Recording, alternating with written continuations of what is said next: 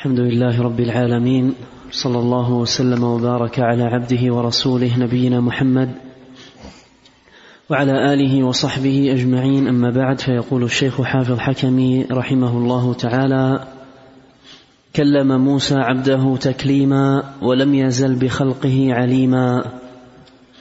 أي ومما, أثبته ربنا عز وجل لنفسه وأثبته له رسوله صلى الله عليه وسلم تكليمه عبده ورسوله موسى بن عمران بدون واسطة رسول بينه وبينه بل أسمعه كلامه الذي هو صفته اللائقة بذاته كما شاء وعلى ما أراد. قال الله عز وجل في سورة البقرة تلك الرسل فضلنا بعضهم على بعض منهم من كلم الله ورفع بعضهم درجات. وقال في سورة النساء وكلم الله موسى تكليما.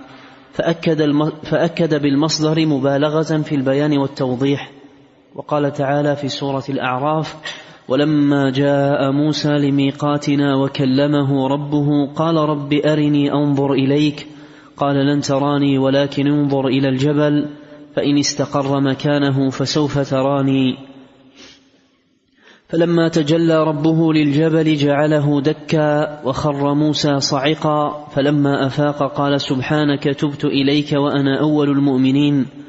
قال يا موسى إني اصطفيتك على الناس برسالاتي وبكلامي فخذ ما آتيتك وكن من الشاكرين. وكتبنا له في الألواح من كل شيء موعظة وتفصيلا لكل شيء فخذها بقوة وأمر قومك يأخذوا بأحسنها. سأريكم دار الفاسقين. وقال في سورة مريم واذكر في الكتاب موسى إنه كان مخلصا وكان رسولا نبيا وناديناه من جانب الطور الأيمن وقربناه نجيا ووهبنا له من رحمتنا أخاه هارون نبيا. وقال تعالى في سورة طه وهل أتاك حديث موسى إذ رأى نارا فقال لأهلهم كثوا إني آنست نارا لعلي آتيكم منها بقبس أو أجد على النار هدى. فلما أتاها نودي يا موسى إني أنا ربك فاخلع نعليك إنك بالوادي المقدس طوى. وأنا اخترتك فاستمع لما يوحى إنني أنا الله لا إله إلا أنا فاعبدني وأقم الصلاة لذكري. إن الساعة آتية أكاد أخفيها لتجزى كل نفس بما تسعى. فلا يصدنك عنها من لا يؤمن بها واتبع هواه فتردى. وما تلك بيمينك يا موسى؟ إلى قوله ألقها يا موسى. إلى قوله قال خذها ولا تخف سنعيدها سيرتها الأولى. إلى آخر الآيات. وقال في سورة الشعراء وإذ نادى ربك موسى أن ائت القوم الظالمين قوم فرعون ألا يتقون. وقال تعالى في سورة النمل إذ قال موسى لأهله إني آنست نارا سآتيكم منها بخبر أو آتيكم بشهاب قبس لعلكم تصطلون فلما جاءها نودي أن بورك من في النار ومن حولها وسبحان الله رب العالمين. يا موسى إنه أنا الله العزيز الحكيم وألق عصاك فلما رآها تهتز كأنها جان ولا مدبرا ولم يعقب يا موسى لا تخف إني لا يخاف لدي المرسلون إلا من ظلم ثم بدل حسنا بعد سوء فإني غفور رحيم. وأدخل يدك في جيبك تخرج تخرج بيضاء من غير سوء في تسع آيات إلى فرعون وقومه الآيات. وقال تعالى في سورة القصص فلما قضى موسى الأجل وسار بأهله آنس من جانب الطور نارا قال لأهلهم كثوا إني آنست نارا لعلي آتيكم منها بخبر أو جذوة من النار لعلكم تصطلون. فلما أتاها نودي من شاطئ الوادي الأيمن في البقعة المباركة من الشجرة أي يا موسى إني أنا الله رب العالمين وأن ألق عصاك.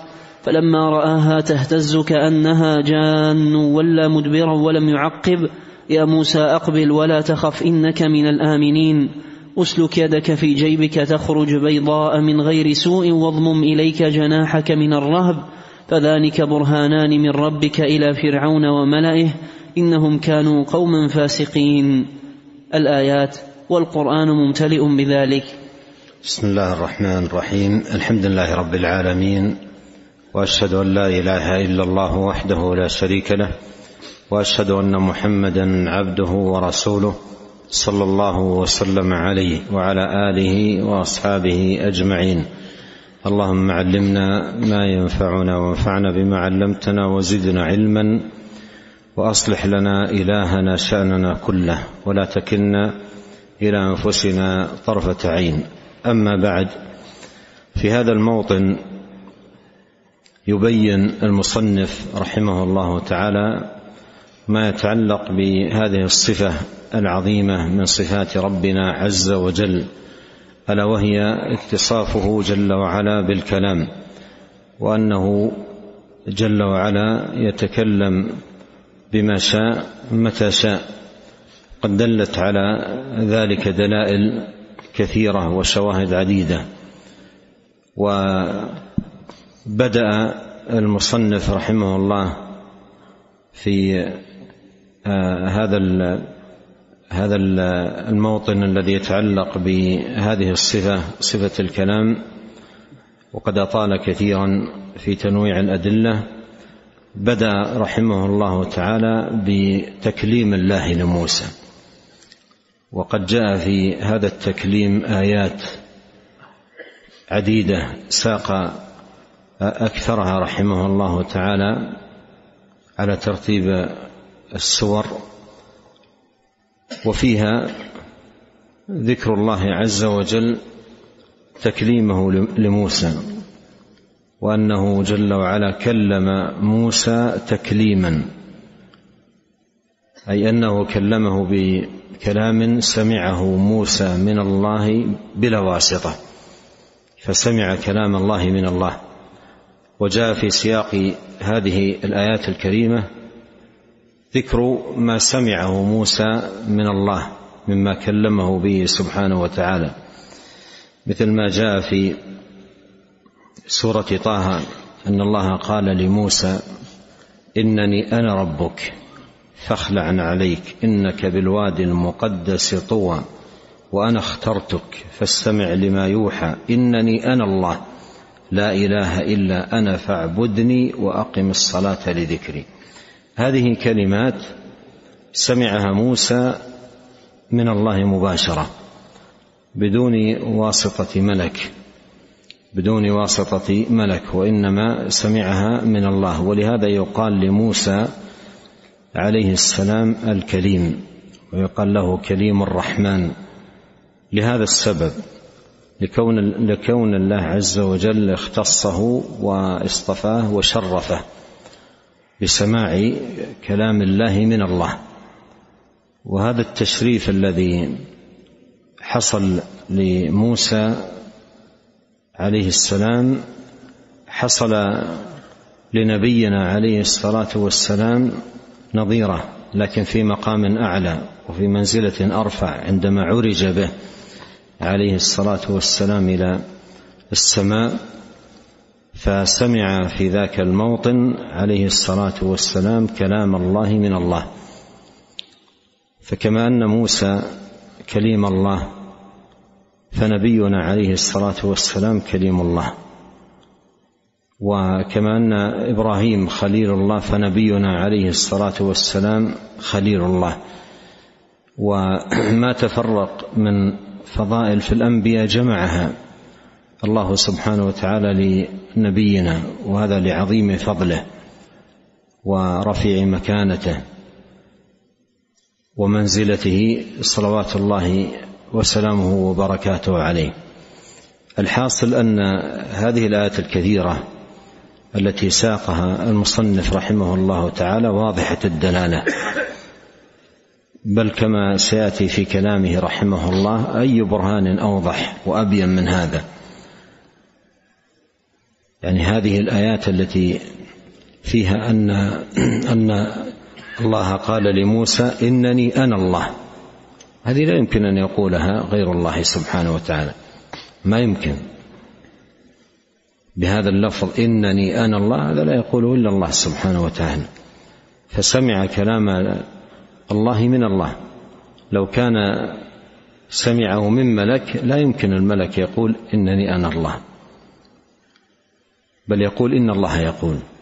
مثل ما في الحديث إن الله إذا أحب عبدا نادى في السماء أن أن يحب فلان نادى جبريل أن يحب فلانا فأحبه فينادي جبريل إن الله يحب فلانا فأحبه. إن الله يحب فلانا فأحبه. هذه طريقة التبليغ. فموسى سمع من الله سمع من الله سبحانه وتعالى هذه الكلمات العظيمة. إنني أنا الله لا إله إلا أنا فاعبدني وأقم الصلاة لذكري. وأقم الصلاة لذكري.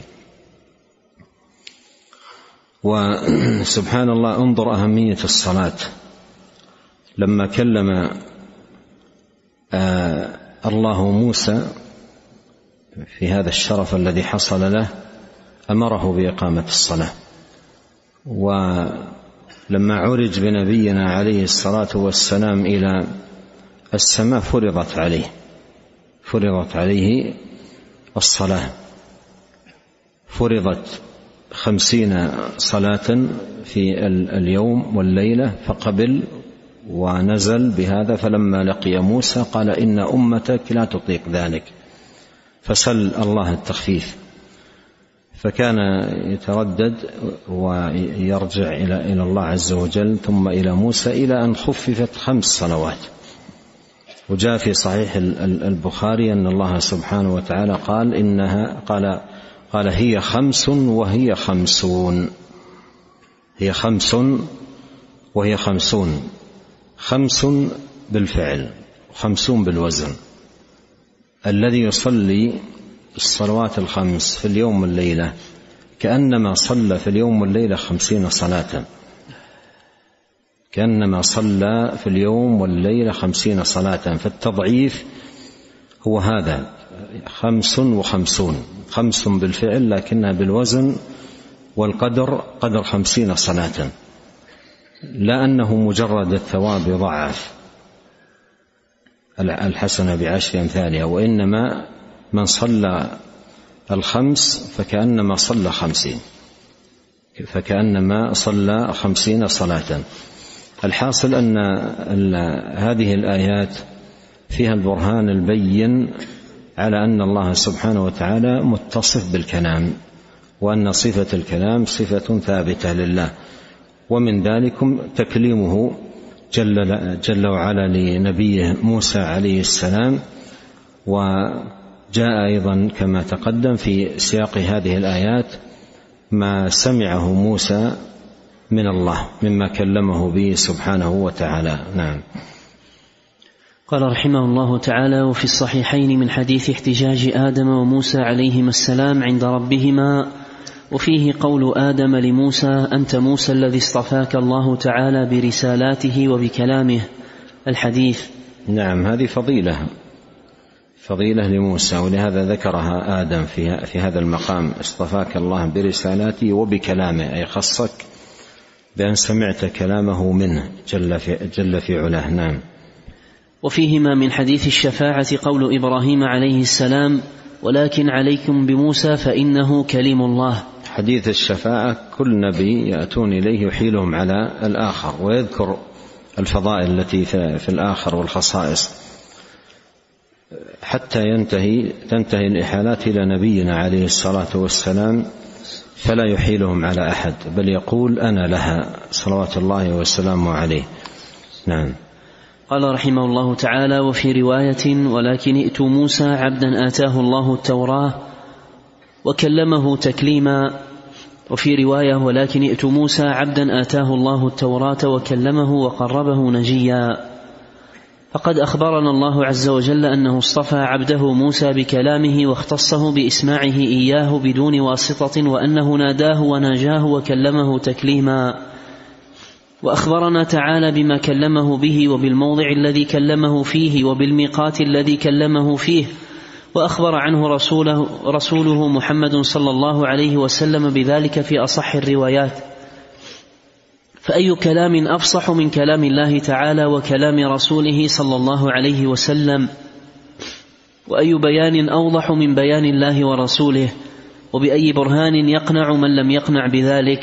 فبأي حديث بعد الله وآياته يؤمنون؟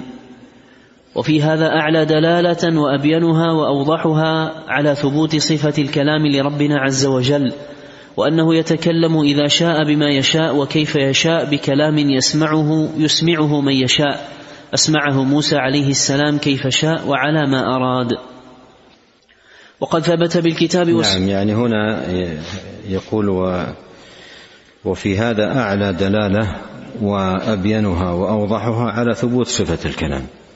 هذا الذي جاء في هذه الآيات من تكليم الله سبحانه وتعالى لموسى وأنه اصطفاه بذلك واختصه بأن سمع كلام الله من الله بلا واسطة.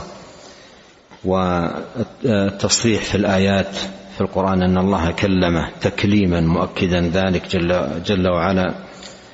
وأخبر بما كلمه به.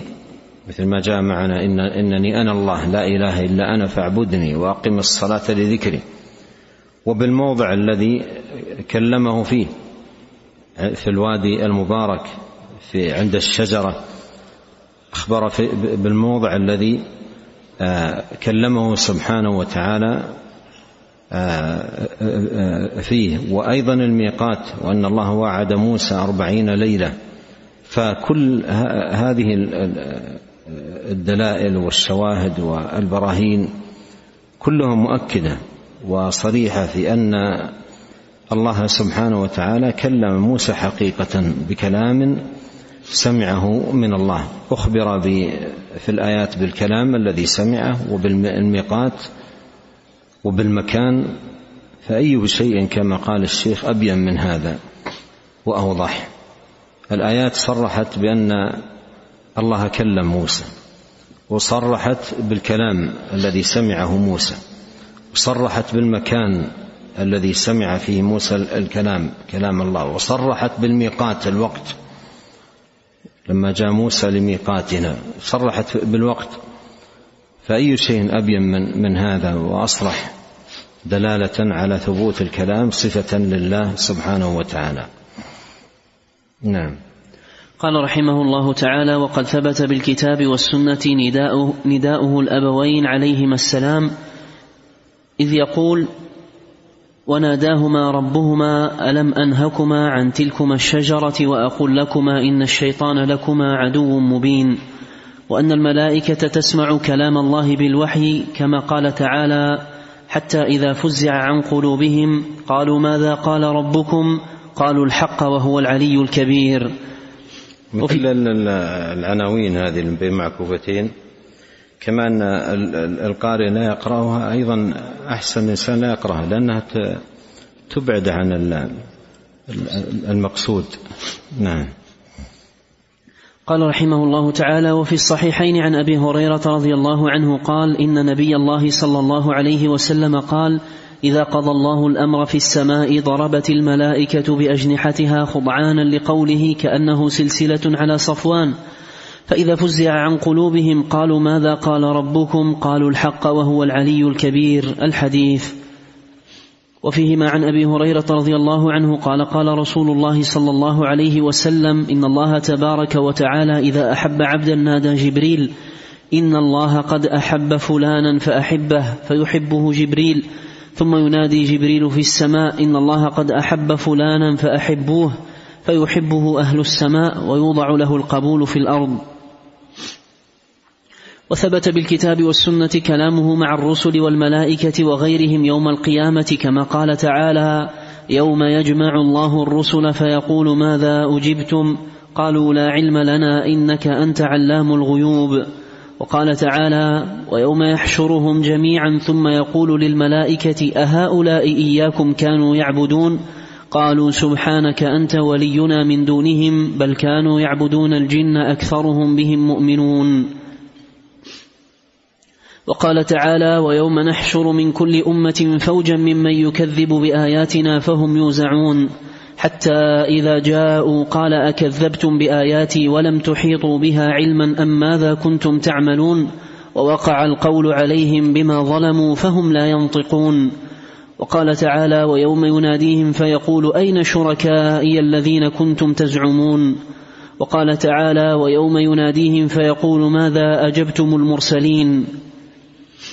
وأنه يقول لأهل الجنة سلام عليكم كما قال تعالى سلام قولا من رب رحيم وأنه يقول لأهل النار اخسأوا فيها ولا تكلمون والقرآن ممتلئ بذلك. لما ذكر رحمه الله تعالى آه، تكليم الله لموسى وذكر الشواهد الكثيرة والدلائل العديدة من الكتاب والسنة على ثبوت ذلك آه، نوع في ذكر الأدلة. نوع في ذكر الأدلة. فذكر تكليمه سبحانه لآدم وتكليمه للملائكة. وأيضا ذكر تكليمه لأهل الجنة في الجنة. وذكر أيضا تكليمه لأهل النار في قوله عز وجل اخسأوا فيها ولا تكلمون. هذا كلام من الله. يقوله لأهل النار اخسأوا فيها ولا تكلمون. وهذا لا يتنافى مع ما جاء في آيات كثيرة في القرآن أن الله عز وجل قال لا ولا يكلمهم الله. ولا يكلمهم الله. ولا ينظر إليهم يوم القيامة ولا يزكيهم. ففي آيات أخبر أنه لا يكلمهم يوم القيامة هنا فيها أن الله كلمهم بهذه الكلمة. والقاعدة عند العلماء في مثل هذا أنه إذا أثبت شيء ونفي فالمثبت غير المنفي. المثبت غير المنفي. فلا يكلمهم الله. هذا كلام تكريم وإنعام وفضل وإحسان. أما قوله اخسأوا فيها هذا كلام تقريع وتوبيخ. فالكلام المثبت غير الكلام المنفي. نعم. قال رحمه الله تعالى وفي الصحيح عن عدي بن حاتم رضي الله عنه قال قال رسول الله صلى الله عليه وسلم ما منكم من أحد إلا سيكلمه ربه ليس بينه وبينه ترجمان. الحديث. وفيه عن أبي سعيد الخدري رضي الله عنه قال قال رسول الله صلى الله عليه وسلم يقول الله تعالى يا آدم فيقول لبيك وسعديك فينادي بصوت إن الله يأمرك أن تخرج من ذريتك بعثا إلى النار. وفيه تعليقا عن جابر عن عبد الله بن أنيس رضي الله عنهما قال سمعت رسول الله صلى الله عليه وسلم يقول يحشر الله العباد فيناديهم بصوت يسمعه من بعد كما يسمعه من قرب أنا الملك أنا الديان. هذا الحديث حديث عبد الله بن أنيس رضي الله عنه. فيه تصريح أن النداء بصوت النداء جاء إثبات فئات كثيرة مرت معنا. وهنا فيه التصريح بصوت والنداء لا يكون إلا بصوت لكن الحديث فيه التصريح بذلك. وهذا فيه إثبات الصوت في كلام الله سبحانه وتعالى أن الله يتكلم بحرف وصوت.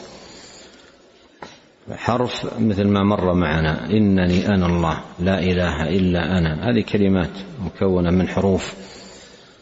وهذا في هذا الحديث فيه قول النبي عليه الصلاة والسلام فيناديهم بصوت والحديث ثابت. ففيه إثبات الحرف والصوت في كلام الله عز وجل خلافا لكلام المبتدعة. نعم. قال رحمه الله تعالى وفيه عن أبي هريرة رضي الله عنه عن النبي صلى الله عليه وسلم قال قال الله تعالى أعددت لعبادي الصالحين ما لا عين رأت ولا أذن سمعت ولا خطر على قلب بشر. وقوله في نفس الحديث المتقدم يسمعه من بعد كما يسمعه من قرب. هذا فيه أن كلام الله عز وجل يليق بالله خاص به سبحانه وتعالى. في خصائص خصائص كلامه سبحانه وتعالى. فالله في كلامه وفي كل صفاته ليس كمثله شيء ولا يقاس كلامه ولا شيء من صفاته بصفات المخلوقين. نعم. وفيه عنه رضي الله عنه قال يقول الله تعالى ما لعبد المؤمن عندي جزاء إذا أنا قبضت صفيه من أهل الدنيا ثم احتسبه إلا الجنة. وفيه من حديث الشفاعة يقول الله عز وجل من كان في قلبه مثقال حبة من إيمان فأخرجوه. الحديث. نعم وأحاديث الأحاديث التي تسمى القدسية وهذه منها الأحاديث القدسية كلها فيها دلالة على ذلك. نعم لأنها كلها يقول فيه النبي صلى الله عليه وسلم يقول الله قال الله. نعم. وفيه من حديث آخر أهل الجنة دخولا الجنة فيقول الله تعالى اذهب فادخل الجنة فإن لك مثل الدنيا وعشرة أمثالها. وفيه من كلامه تعالى مع أهل الموقف قوله تعالى لتتبع كل أمة ما كانت تعبد وقوله عز وجل للمؤمنين أنا ربكم. وفيه في باب كلام الرب عز وجل مع أهل الجنة عن أبي سعيد الخدري رضي الله عنه قال قال النبي صلى الله عليه وسلم إن الله تعالى يقول لأهل الجنة يا أهل الجنة فيقولون لبيك ربنا وسعديك والخير في يديك. فيقول هل رضيتم؟ فيقولون وما لنا لا نرضى يا رب وقد أعطيتنا ما لم تعط أحدا من خلقك. فيقول ألا أعطيكم أفضل من ذلك؟ فيقولون يا رب واي شيء أفضل من ذلك؟ فيقول أحل عليكم رضواني فلا أسخط عليكم بعده أبدا. وفيه عن أبي هريرة رضي الله عنه قال قال الله تعالى أنا مع عبدي حيثما ذكرني وتحركت بي شفتاه. وفيهما من حديث أبي هريرة رضي الله عنه يقول الله عز وجل إذا أراد عبدي أن يعمل سيئة فلا تكتبوها عليه حتى يعملها. الحديث. وفيهما من حديثه أيضا أن رسول الله صلى الله عليه وسلم قال خلق الله الخلق فلما فرغ منه قامت الرحم فقالت مه. فقال مه قالت هذا مقام العائذ بك من القطيعة. فقال ألا ترضين أن أصل من وصلك وأقطع من قطعك؟ الحديث. وفيه من حديثه أن رسول الله صلى الله عليه وسلم قال قال الله عز وجل إذا أحب عبدي لقائي أحببت لقاءه وإذا كره لقائي كرهت لقاءه. وفيه من حديثه أن رسول الله صلى الله عليه وسلم قال قال الله تعالى أنا عند ظن عبدي بي. وفيه من حديثه أيضا في قصة المذنب والمستغفر الحديث وفيه فقال ربه أعلم علم عبدي أن أعلم عبدي علم علم عبدي أن له ربا يغفر الذنب ويأخذ به. غفرت لعبدي وذكر الحديث. وفيه من حديث عبد الله بن زيد رضي الله عنه قال مطر النبي صلى الله عليه وسلم فقال قال الله عز وجل أصبح من عبادي كافر بي ومؤمن بي هذه تراجع عليما في حديث كذا في, في, في النسخ الأخرى أو أن همزة زائدة وفيه نعم. وفيه من حديث عبد الله بن مسعود رضي الله عنه في ذكر طي الله تعالى السماوات والأرض وفيه ثم يهزه ثم يهزز ثم يقول أنا الملك أنا الملك الحديث. وفيه من حديث عبد الله بن عمر رضي الله عنهما أن رجلا سأله كيف سمعت النبي صلى الله عليه وسلم يقول في النجوى؟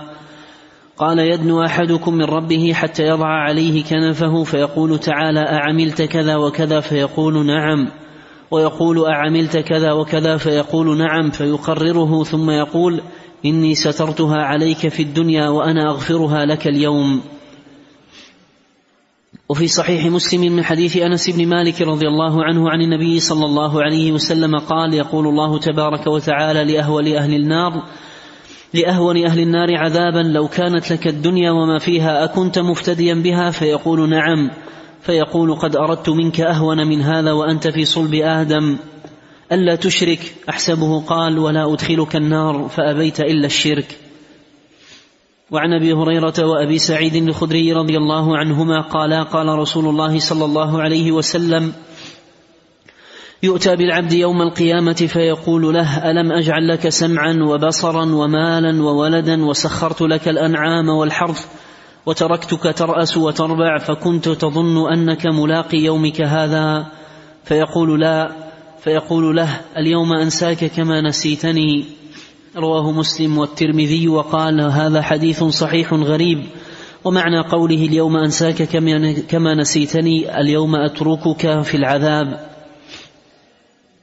وفي الصحيحين عن عائشة رضي الله عنها في قصة الإفك قالت ولكن والله ما كنت أظن أن الله ينزل في براءة وحي يتلى ولشأني في نفسي كان أحقر من أن يتكلم الله في بأمر يتلى ولكني كنت أرجو أن يرى رسول الله صلى الله عليه وسلم في النوم رؤيا يبرئني الله بها فأنزل الله تعالى إن الذين جاءوا بالإفك العشر آيات. ولو ذهبنا ننقل الأحاديث في قال الله ويقول ويتكلم وينادي ونحو ذلك لطال الفصل وفيما ذكرنا كفاية. وهذه الآيات والأحاديث مما ذكرنا ومما لم نذكر كلها شاهدة بأن الله تعالى لم يزل متكلما بمشيئته وإرادته يتكلم بما شاء كيف شاء متى شاء بكلام حقيقة يسمعه من يشاء من خلقه أو يسمعه من شاء يسم يسمعه من يسمعه أو يسمعه نعم. يسمعه من شاء من خلقه وأن كلامه قول حقيقة كما أخبر وعلى ما يليق بعظمته كما قال والله يقول الحق. وقال سلام قولا من رب رحيم. وقال إنه لقول فصل وما هو بالهزل. والقرآن كلامه تعالى تكلم به حقيقة كما شاء وهو من فاتحته إلى خاتمته شاهد بذلك. وسيأتي إن شاء الله تعالى بحثه قريبا وكلامه تعالى صفة من صفاته من لوازم ذاته والصفة تابعة لموصوفها فصفات الباري تبارك وتعالى قائمة به أزلية بأزليته باقية ببقائه لم يزل متصفا بها ولا يزال كذلك لم تجدد له صفة لم يكن متصفا بها ولا تنفذ صفة كان متصفا بها بل هو الأول والآخر والظاهر والباطن وهو بكل شيء عليم. نعم. نسأل الله الكريم رب العرش العظيم أن ينفعنا بما علمنا وأن يزيدنا علما وتوفيقا وأن يصلح لنا شأننا كله وأن يغفر لنا ولوالدينا ولمشايخنا ولولاة أمرنا وللمسلمين والمسلمات والمؤمنين والمؤمنات الأحياء منهم والأموات إنه غفور رحيم. سبحانك اللهم وبحمدك أشهد أن لا إله إلا أنت أستغفرك وأتوب إليك. اللهم صل وسلم على عبدك ورسولك نبينا محمد وآله وصحبه. جزاكم الله خيرا.